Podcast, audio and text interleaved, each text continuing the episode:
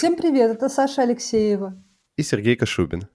И сегодня мы поговорим о том, как сделать искусственный интеллект достаточно безопасным и этичным для людей, и как соблюсти этот баланс между слежкой со стороны государства и пользой для людей.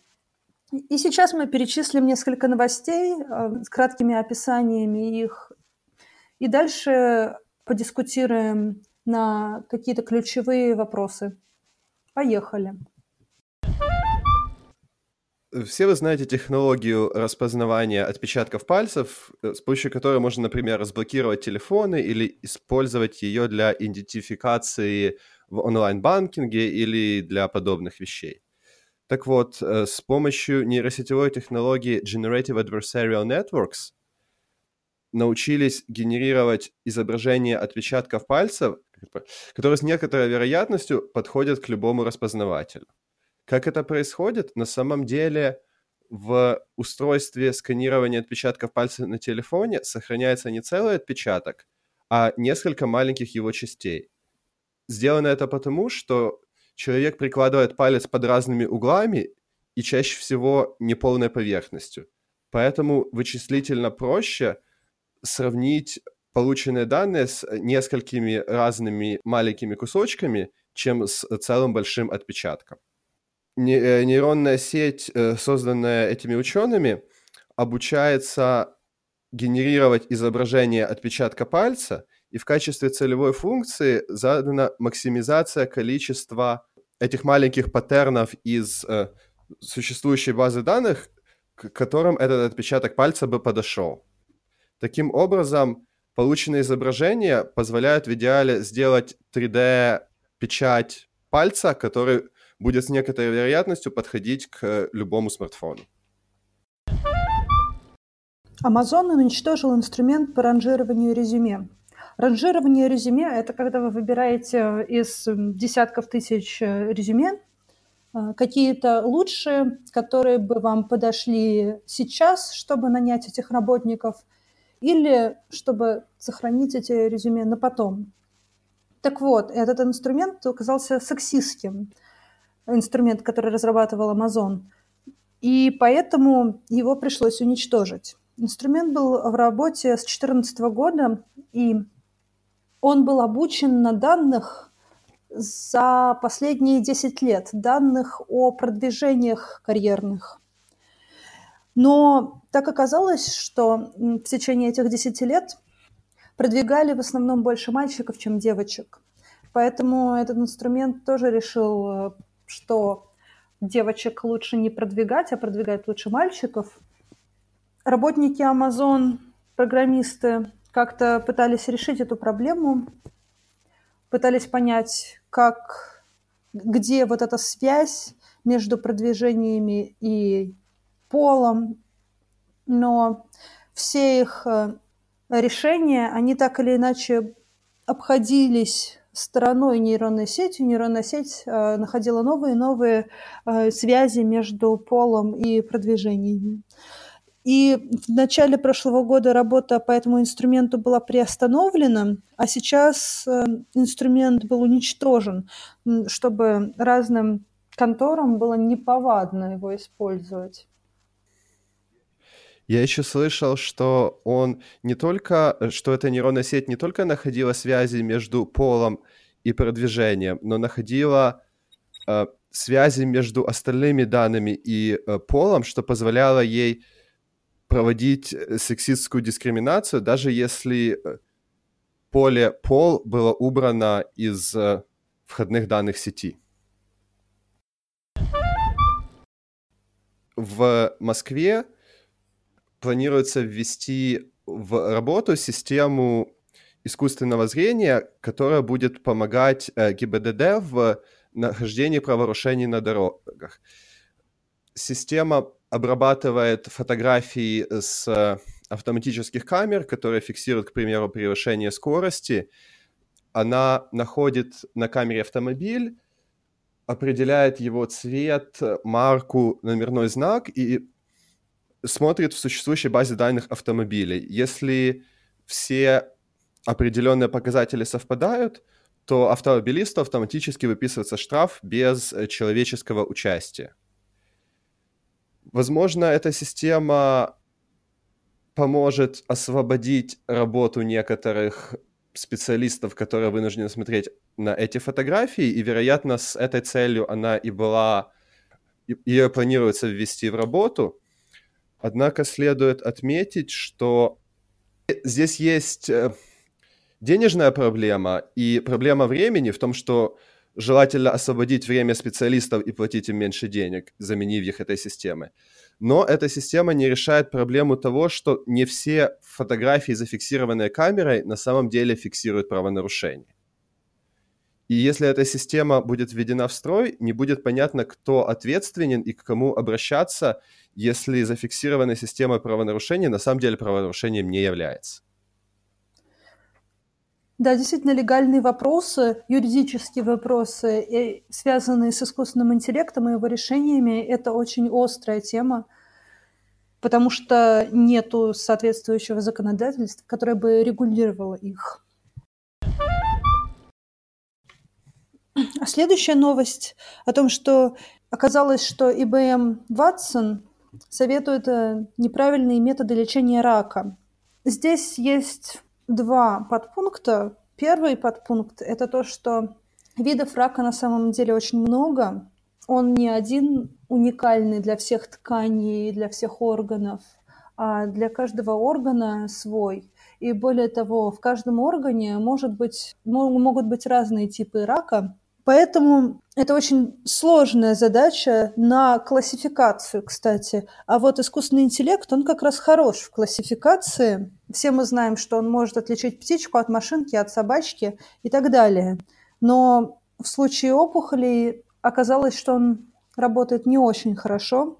IBM после долгой работы над этим инструментом выпустила его в свет и, и отрекламировала его, и некоторые клиники его купили – но они стали жаловаться, что его невозможно использовать, потому что он делает неправильные решения. Здесь есть штука такая, что иногда реклама искусственного интеллекта и то, что мы о нем говорим, не соответствует тому, что он действительно может. И это важнее, чем в других областях, потому что в случае искусственного интеллекта мы не знаем, как он работает. Это черный ящик, и он может сделать что-то, навредить как э, в случае здесь с раком. Если только ему доверять, он может предложить неправильное лечение, и тогда все кирдык. Если говорить о заявленных возможностях искусственного интеллекта, которые не всегда оправдываются, к примеру, есть история про инструмент распознавания лиц от Amazon, который был разрекламирован властям США, и какой-то момент его было решено попробовать использовать для распознавания э, преступников, для классификации лицо человека на фотографии, является ли это лицо лицом известного преступника или нет. И кто-то провел эксперимент и скормил этой системе фотографии конгрессменов США.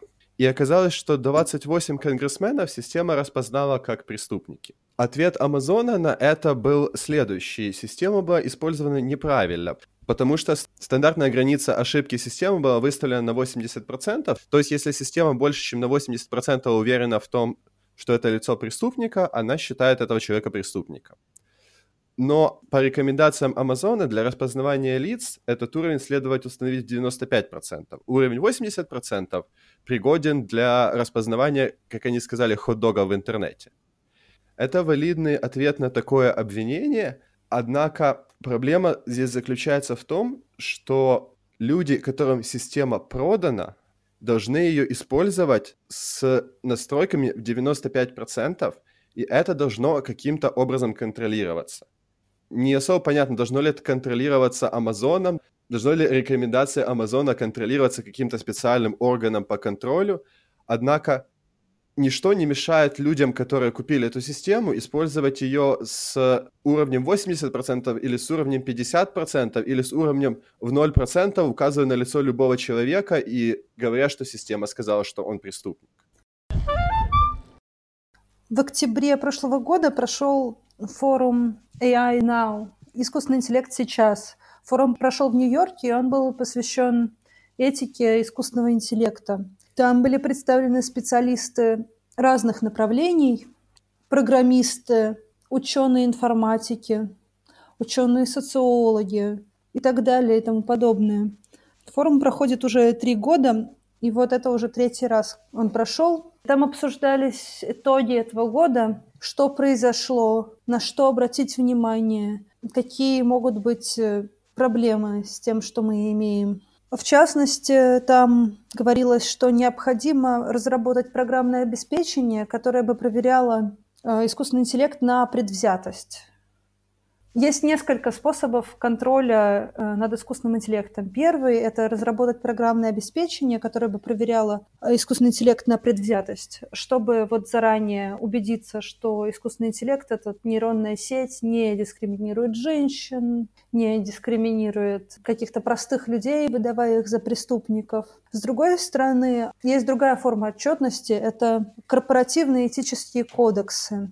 Но как как сделать эти этические кодексы такими, чтобы они, во-первых, отвечали всем современным требованиям к искусственному интеллекту, а с другой стороны, чтобы они были исполняемыми.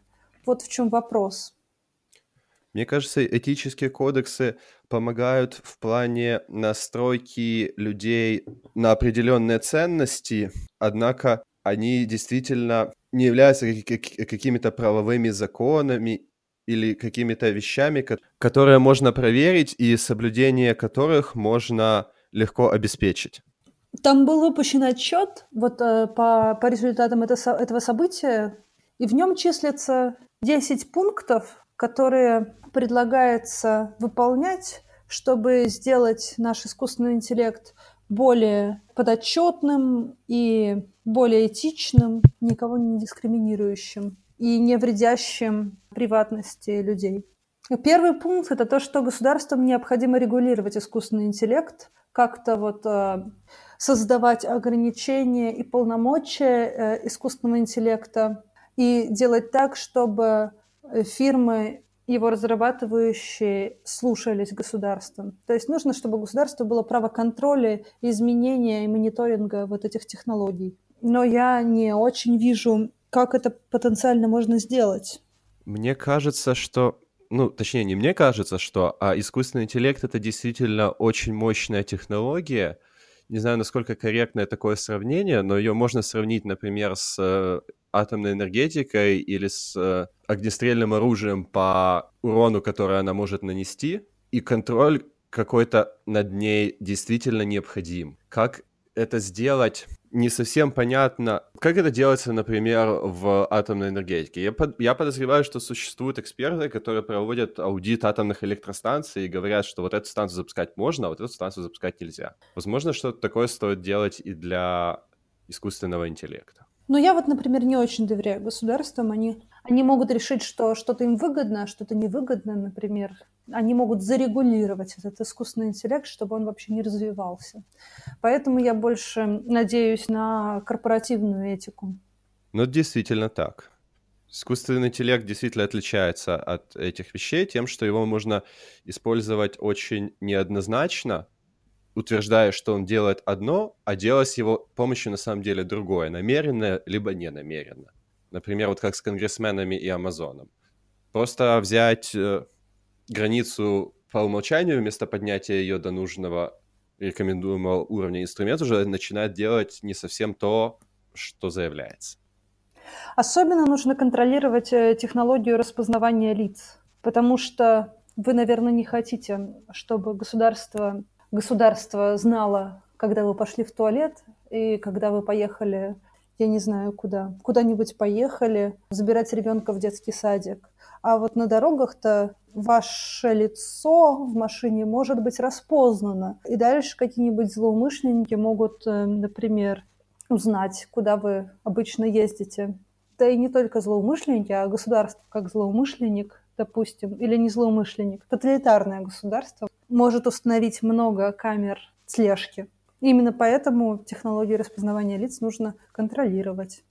Это в целом касается, мне кажется, не только технологий искусственного интеллекта, но и вообще того факта, что информации о нас доступной публично становится все больше и больше, публично либо не публично, и возможностей ее использования тоже все больше и больше. И те же проблемы с э, приватностью, проблемы с тем, что можно определить э, человека по его трафику в интернете, проблемы с тем, что можно условно взломать Facebook и начать, начать что-то делать с этими данными, это все нужно как-то решать, и как это решать пока что непонятно. А по распознаванию лиц, кроме, э, собственно, распознавания, достаточно многие производители систем искусственного интеллекта предлагают также технологию распознавания, назовем это распознавание эмоций, которая пытается по фотографии лица определить э, что человек, определить, что человек чувствует, определить, зашел он в банк снять э, деньги со счета или банк этот ограбить, и определить всякие другие штуки. Например, в Китае бы, были разговоры об установлении системы в школах, которая по э, лицам учеников определяла бы, насколько они внимательно следят за урок. И здесь есть точно та же проблема, что с распознаванием лиц, насколько это нарушение приватности человека и вторжение в э, его личное пространство. Также здесь есть проблема с тем, что очень многие из этих систем, они делают не совсем то, что утверждают. Нет достаточного научного обоснования тому, что эти системы действительно могут хорошо распознавать эмоции, к примеру. Да, они работают хорошо на каком-то наборе данных, на, который, на котором их тестировали, но это не означает, что они работают хорошо in the wild. Но вот тут еще есть проблема, что системы искусственного интеллекта могут принимать какие-то решения, например, э, основываясь на распознанных эмоциях. И, допустим, на работе эмоция работника была распознана как скука, и тогда работник был уволен. Например, такое в будущем может быть возможно, если мы оставим системы искусственного интеллекта такими, как они есть сейчас. Но вдруг этот работник испытывал не скуку, вдруг у него такие вот, значит, черты лица или просто у него poker face всегда. Непонятно, как, э, как сделать так, чтобы искусственный интеллект был ответственным за свои решения. И опять же мы возвращаемся к вопросу о том, как юридически оспаривать решение искусственного интеллекта. Э, сейчас нету, нету прецедентов, но я надеюсь, что они будут накапливаться. Да, тем более такие случаи э, стопроцентно будут, потому что системы искусственного интеллекта никогда не работают со стопроцентной точностью. Собственно, как и люди никогда не работают со стопроцентной точностью. И довольно часто точность систем искусственного интеллекта лучше, чем точность людей, но она все равно не стопроцентна, потому должна существовать какая-то возможность обжалования этих решений. И кого назначать за них ответственным, не особо понятно. Мне кажется, что неправильно сваливать всю ответственность не на производителей, не на тех, кто использует искусственный интеллект. Мне вот как-то приходила в голову аналогия, не знаю, почему у меня огнестрельное оружие лезет в голову, но мне приходила в голову аналогия, что плохо произведенный искусственный интеллект, выданный в плохие руки, это как пистолет без предохранителя, выданный человеку, который не знает, что такое пистолет ничего хорошего из этого получиться не может. Нужно и, и чтобы производители искусственного интеллекта тестировали его, во-первых, на данных, которые обобщаются к предполагаемому использованию, а во-вторых, достаточно тщательно. И нужно, чтобы люди, которые используют искусственный интеллект, хоть немного понимали, как он работает и как его нужно использовать. Чтобы они не начинали использовать его, например, в других э, областях, для которых он натренирован не был. Очень легко может показаться, что вот эта распознавалка изображений, она распознает все изображения, которые ты только можешь подсунуть. На самом деле это неправда. Она всегда распознает изображение только из какой-то области, на которую обобщаются ее тренировочные данные, не больше. Еще один пункт. Важно, чтобы аудиторы, те, кто проверяют благонадежность искусственного интеллекта, чтобы они понимали, как происходит весь жизненный цикл искусственного интеллекта, вот этой конкретной нейронной сети. От ее начала, от того, какой был запрос, кто запросил, кто разрабатывал, сколько платили этим людям, кто тестировал, сколько электричества в конце концов тратится во всем процессе, сколько человека часов, достойна ли вот оплата у этих людей. Да, и тут можно же вспомнить то, что тренировочные данные для систем искусственного интеллекта чаще всего до сих пор размечают не другие системы искусственного интеллекта, а, как ни странно, люди, которые вкладывают в это свой труд и получают за это деньги. Но эти люди чаще всего остаются за кадром автоматизации с помощью искусственного интеллекта. Тем не менее, какая- какая-то человеческая работа, достаточно много человеческой работы на это тратится. Важно, чтобы те э, аудиторы понимали эту часть также, чтобы они понимали, что если система разработана в компании в Соединенных Штатах Америки, это еще не значит, что для размечания тренировочного набора данных не использовался труд каких-нибудь людей из Филиппин, например. Ну и плюс, чтобы это все понимать, нужно, чтобы отсутствовали всяческие коммерческие тайны, чтобы аудиторы могли свободно вообще оперировать разной информацией.